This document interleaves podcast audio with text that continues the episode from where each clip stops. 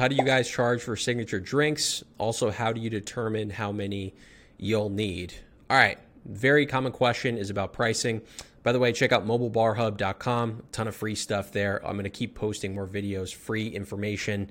But signature drinks for us, it, it's always part of our packages because we have a set inventory of alcohol that we bring. It's usually around eight bottles. We'll bring some wine, we'll have some beer. But signature drinks, we're usually using the one or two different types of alcohol, like Tito's or some kind of tequila, are the most popular ones.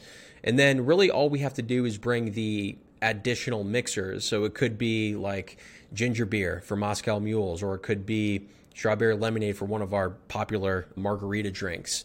The way that we charge is we'll get the the lead on the phone and we typically lay out three packages and I suggest everybody does this because it's just the psychology behind this. I'm not going to dive into that, but it, it, works. Is have a good, better, best. The best is rarely bought, but it's really like a price point that we put up really high. Where it's if you want the works, if you want customized bottles, all this stuff, it's a ridiculous price that nobody's usually going to go for. I think it's been taken up on once. And then we have that middle tier, which is really the package that we were going to offer anyways. If we were going to offer one package, it's the signature drinks, it's uh, the bar, a couple beers on tap, and some wine. It is booked 95% of the time with us.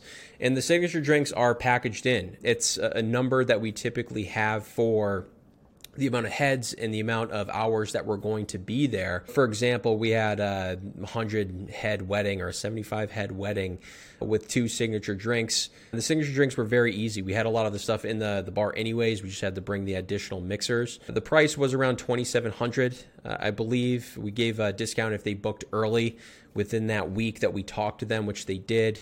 So that's the ballpark that we were charging. And I'll lay out my pricing in another video if I haven't done that yet. How do you determine how many you'll need?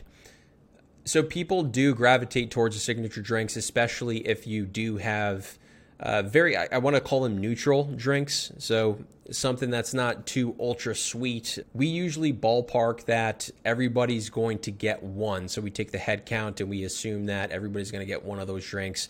Then we also bring enough inventory to back that up and we put it in the truck just in case they go nuts on the signature drinks. The best way to go about this is to figure out with your inventory what you can do with signature drinks that doesn't require you to bring a ton of extra stuff.